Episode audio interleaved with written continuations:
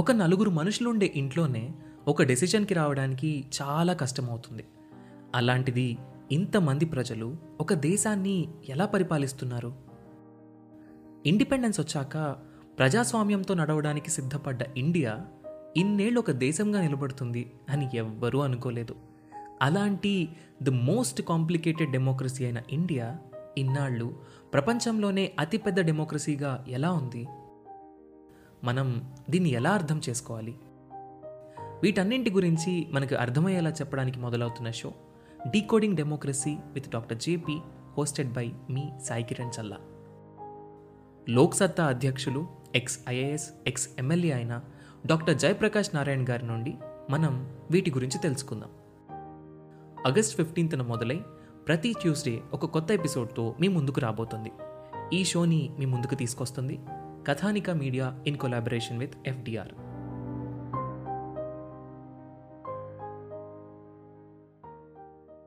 Economy చదవడం చాలా చాలా చాలా easy boss. The only thing is you have to understand the core concept. ఒక్కసారి ఆ కోర్ కాన్సెప్ట్ని టచ్ చేశారా ఇంకా మీకు ఎకానమీ రమేష్ సింగా ఏమీ లేదు.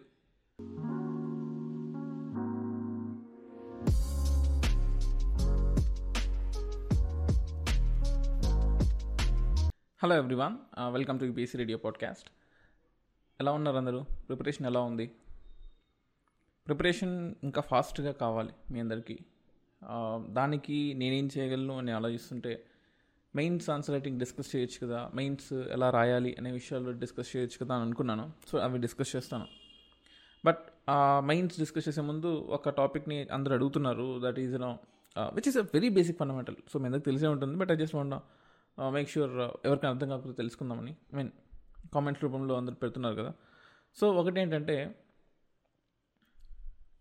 ఇండియాలో రెపో రేటు పెరుగుతూ ఉంది, రివర్స్ రెపో రేటు తగ్గుతూ ఉంది, పెరుగుతూ ఉంది, ఇవన్నీ పెరుగుతూ తగ్గుతూ ఉంటాయి, ఇన్ఫ్లేషన్ పెరుగుతూ ఉంది, తగ్గుతూ ఉంది. వీటన్నిటికీ రిలేషన్ ఏంటి? ఎందుకు ఇన్ఫ్లేషన్ని కంట్రోల్ చేయాలంటే రెపో రేట్ పెరిగింది అని చాలామంది అడిగారు. సో ఒక చిన్న సొల్యూషన్ చెప్తాను దానికి. అంటే సొల్యూషన్ కాదు, బట్ ఎలా అర్థం చేసుకోవాలని చెప్తాను. Repo rate, reverse repo rate ఇవన్నీ పక్కన పెట్టండి. ప్రజలు, గవర్నమెంటు, ఆ మధ్యలో ఆర్బీఐ. ప్రజల దగ్గర డబ్బులు ఎక్కువైపోయినాయి. డబ్బులు ఎక్కువైపోతే గవర్నమెంటు ఆ ఎక్స్ట్రా మనీని లాక్కోవాలి. అలా లాక్కుంటే ప్రజల దగ్గర డబ్బులు అనేవి తక్కువ అయిపోతాయి, అప్పుడు ఇన్ఫ్లేషన్ తగ్గుతుంది. ప్రజల దగ్గర డబ్బులు ఎక్కువ ఉంటే స్పెండింగ్, ఎక్స్పెండిచర్ పెరుగుతూ ఉంది, అండ్ దానివల్ల ఇన్ఫ్లేషన్ కూడా పెరుగుతూ ఉంటుంది. దాన్ని ఎలా కర్టైల్ చేయాలి అంటే ప్రజల దగ్గర ఉన్న లిక్విడ్ అసెట్స్, ఈజీ మనీని తగ్గించాలి. సో దానికోసం వడ్డీ రేట్లను పెంచుతుంది. వడ్డీ రేట్లని గవర్నమెంట్ ఆర్బీఐకి ఫోన్ చేసి, hello mister RBI governor, please increase interest rate for point two five percent or base points, point one base point లేకపోతే టూ బేస్ పాయింట్స్, అంటే you know one percent interest rate point five ఎంతో ఎంత decide అవుతారు మార్కెట్స్ని బట్టి. అలా decide అయినప్పుడు బాబు ఎస్బీఐకి phone చేస్తుంది RBI, బాబు మేము రెపో రేట్లను పెంచుదాం అనుకుంటున్నాం. పెంచుకోండి సార్, మీ ఇష్టం ఏముందంటారు. ఎస్బీఐ ఏం చేస్తుందంటే ప్రజలకి నోటిఫికేషన్ ఇస్తుంది. ఎస్బీఐ అంటే మామూలు బ్యాంక్స్, షెడ్యూల్ కమర్షియల్ బ్యాంక్స్ నా ఉద్దేశం, ఎస్బీఐ అని చెప్పారు అంతే. వీళ్ళు ఏం చేస్తారంటే అందరికీ అనౌన్స్మెంట్, అమ్మా వడ్డీ రేట్లు పెంచుతున్నాము జాగ్రత్త అని చెప్తుంది. సో అప్పుడు ప్రజలు లోన్లు తీసుకోవడం తగ్గిస్తారు వడ్డీ రేట్లు కనుక పెరిగితే. ఒకటి, నేను ఫర్ ఎగ్జాంపుల్ నేనే ఉన్నాను, బ్యాంక్ వడ్డీ రేట్ పెంచింది, నేను లోన్ తీసుకొని వెయిట్ చేస్తాను. లేదా నా దగ్గర ఏదైనా ఎక్స్ట్రా మనీ ఉంటే నేను దాన్ని తీసుకెళ్ళి బ్యాంకులో డిపాజిట్ చేస్తాను, ఎందుకంటే వడ్డీ రేట్ పెరుగుతుంది కదా. రెండు రెండు రెండు రకాలు అనమాట ఇక్కడ. సో నేను లోన్ తీసుకోవడం తగ్గిస్తాను, నా దగ్గర ఉన్న ఎక్స్ట్రా మనీ నీ సేవింగ్స్ రూపంలో బ్యాంకులో పడేస్తాను. అప్పుడు ప్రజల దగ్గర ఉన్న డబ్బులు తగ్గిపోతాయి, తగ్గిపోతే ఇన్ఫ్లేషన్ తగ్గిపోతుంది. అలా ఓపెన్ మార్కెట్ ఆపరేషన్స్ ద్వారా రెపో రేట్ని, రివర్స్ రెపో రేట్ని చేంజ్ చేయడం వల్ల ప్రజల దగ్గర ఉన్న డబ్బుని వెనక్కి తీసుకుంటుంది. లేదా ఒకవేళ కోవిడ్ లాంటి టైంలో ప్రజల దగ్గర డబ్బు లేదనుకోండి, ఇదే ఓపెన్ మార్కెట్ ఆపరేషన్స్ యూజ్ చేసుకొని ప్రజలకి డబ్బులు ఇస్తుంది. ఎలా అంటే వడ్డీ రేట్లను తగ్గిస్తుంది. కోవిడ్లో మీరు చూసే ఉంటారు, సిక్స్ పర్సెంట్ సెవెన్ పర్సెంట్ ఉండాల్సిన వడ్డీ రేటు మూడు పర్సెంట్ పడిపోయింది. సో గవర్నమెంట్ చెప్తుంది, బాబు డబ్బులు తీసుకోండి, డబ్బులు తీసుకోండి, డబ్బులు తీసుకోండి, అట్ ద సేమ్ టైం మీ డబ్బులు మా దగ్గర పెట్టుకోవద్దు, వడ్డీ రేటు తగ్గిస్తున్నాను, మీకు లాస్ అవుద్ది, మీరే ఉంచుకోండి. అలా ప్రజల దగ్గర డబ్బులు ఎక్కువ ఉండడం వల్ల, డిస్పోజబుల్ ఇన్కమ్ ఎక్కువ ఉండడం వల్ల ప్రజలు ఆ డబ్బుని యూజ్ చేసుకుని ఎకానమీ రన్ చేస్తారు. స్టాగ్నేషన్గా ఉన్న ఎకానమీ మళ్ళీ రన్ అవుతుంది.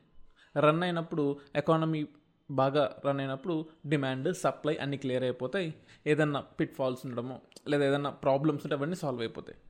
అలా రెపో రేట్ని పెంచడము తగ్గించడం వల్ల ఓపెన్ మార్కెట్ ఆపరేషన్స్తో ఇన్ఫ్లేషన్ని కంట్రోల్ చేయడం, పెంచడము తగ్గించడం చేయవచ్చు.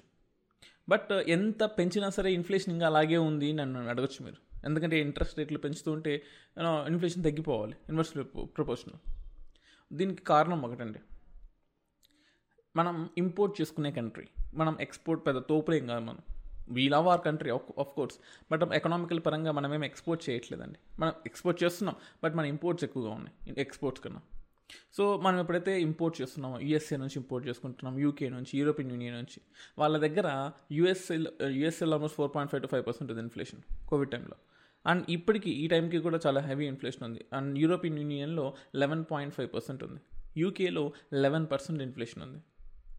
సో మరి వాళ్ళ దగ్గర నుంచి హై కాస్టింగ్ గూడ్స్ని ఇంపోర్ట్ చేసుకుంటున్నప్పుడు వాళ్ళ ఇన్ఫ్లేషన్ కూడా ఇంపోర్ట్ చేసుకుంటున్నట్టే కదా. మరి మరి అలాంటప్పుడు ఎన్ని మెజర్స్ చేసినా సరే నీ ఇన్ఫ్లేషన్ తగ్గదు. ఎందుకు తగ్గుద్ది? నువ్వు హెవీ ప్రైజెస్కి, అంటే ఒకప్పుడు ఒక ఒక ల్యాప్టాప్ ఫర్ ఎగ్జాంపుల్ ఈ మైకే ఉంది, జూమ్ మైక్. సో ఒకప్పుడు నా ఇరవై ఐదు వేలకు వచ్చేది, ఇప్పుడు ఇంపోర్ట్ చేసుకుంటున్నాను కాబట్టి నాకు ముప్పై ఐదు వేలకు వస్తుంది. సో ఆబ్వియస్లీ నేను ఎక్కువ డబ్బులు పెడుతున్నప్పుడు మరి నా దేశంలో ఇన్ఫ్లేషన్ ఎందుకు తగ్గుద్ది? తగ్గదు కదా. సో ఇన్ఫ్లేషన్ తగ్గాలి అంటే మనం ఎక్స్పోర్ట్ చేసే గూడ్స్ కన్నా ఇంపోర్ట్ చేసే గూడ్స్ కూడా తక్కువ ఉండాలి. సో మనం ఇంపోర్ట్ పాలసీస్ మీద డిపెండ్ అవ్వకూడదు, ఎక్స్పోర్ట్ పాలసీస్ మీద డిపెండ్ అవ్వాలి. అప్పుడు మన దేశం ఇంపాక్ట్ పక్క దేశాల మీద పడుతుంది. కానీ ఇప్పుడు మనం ఏం చేస్తున్నాం? పక్క దేశాల ఇంపాక్ట్ మన దేశం మీద పడే విధంగా చూసుకుంటున్నాం. So we have to increase exports and we have to decrease imports. ఎలా చేసినా సరే ఇన్ఫ్లేషన్ ఫ్యూచర్లో తగ్గుతుంది. దాంతోపాటు జాబ్స్ పెంచడం, ఎందుకంటే స్టాగ్నేషన్ అయిపోయింది, స్టాగ్ఫ్లేషన్ అయిపోయింది. స్టాగ్నేషన్ స్టాగ్ఫ్లేషన్ ఒక ఒక సైడ్ ఏమో జాబులు పోతున్నాయి, ఒక సైడ్ ఏమో ఇన్ఫ్లేషన్ పెరుగుతూ ఉంది, అండ్ ఒక సైడ్ ఏమో డిమాండ్ పుల్ ఇన్ఫ్లేషన్ జరుగుతూ ఉంది. అండ్ ప్రజల దగ్గర డబ్బులు ఎక్స్ ఎక్కువ డబ్బులు ఉన్నాయి. అంటే చూడండి, this is a case of two inflations. Cost push inflation పెరిగింది, డిమాండ్ పుల్ ఇన్ఫ్లేషన్ పెరిగింది, రెండు ఇన్ఫ్లేషన్స్ జరిగాయి. కాస్ట్ పుష్ ఇన్ఫ్లేషన్ ఎందుకంటే ఈ కోవిడ్ టైంలో, అంటే కోవిడ్ తర్వాత మనం బాగా, అంటే we have broken all the chains and మనం మళ్ళీ మళ్ళీ బాగు చేసుకున్నాం.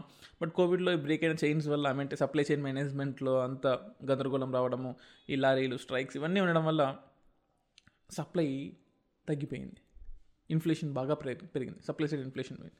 అలాగే డిమాండ్, ప్రజల దగ్గర ఎక్కువ డబ్బులు ఉండడం వల్ల గత one and half to two ఇయర్స్గా ఈ ఆత్మనిర్భర్ భారత్ అని ప్రజలకు విపరీతంగా డబ్బులు ఇచ్చేశారు. ఇవ్వడం వల్ల వారి ప్రజల దగ్గర డబ్బులు ఎక్కువైపోయినాయి. సో ఒకే టైంలో డిమాండ్ ఏమో పెరిగిపోతుంది, డిమాండ్ పుల్ ఇన్ఫ్లేషన్ వచ్చింది, కాస్ట్ ఏమో పెరిగిపోతుంది, కాస్ట్ పుష్ ఇన్ఫ్లేషన్ వచ్చేసింది, ఇన్ఫ్లేషన్ ఏమో ప్రజల దగ్గర డబ్బులు, డిస్పోజబుల్ ఇన్కమ్ ఎక్కువ ఉంది, ఇన్ఫ్లేషన్ వచ్చేసింది. ఇంపోర్ట్ చేసుకుంటున్నాం high goods of inflation, high goods అంటే వాళ్ళ దేశాల్లో ఇంపోర్ట్ చేసుకున్న గూడ్స్ ఆల్రెడీ ఇన్ఫ్లేషన్ అయింది కాబట్టి మనకు ఇన్ఫ్లేషన్ వచ్చింది. ఆల్రెడీ స్టాగ్నేషన్ ఉంది, ఇన్ఫ్లేషన్ ప్లస్ అన్ఎంప్లాయ్మెంట్ స్టాగ్నేషన్ అయిపోయింది. ఇన్ని ఫ్యాక్టర్స్ మధ్యలో ఇండియా సతమతం అవుతుంది.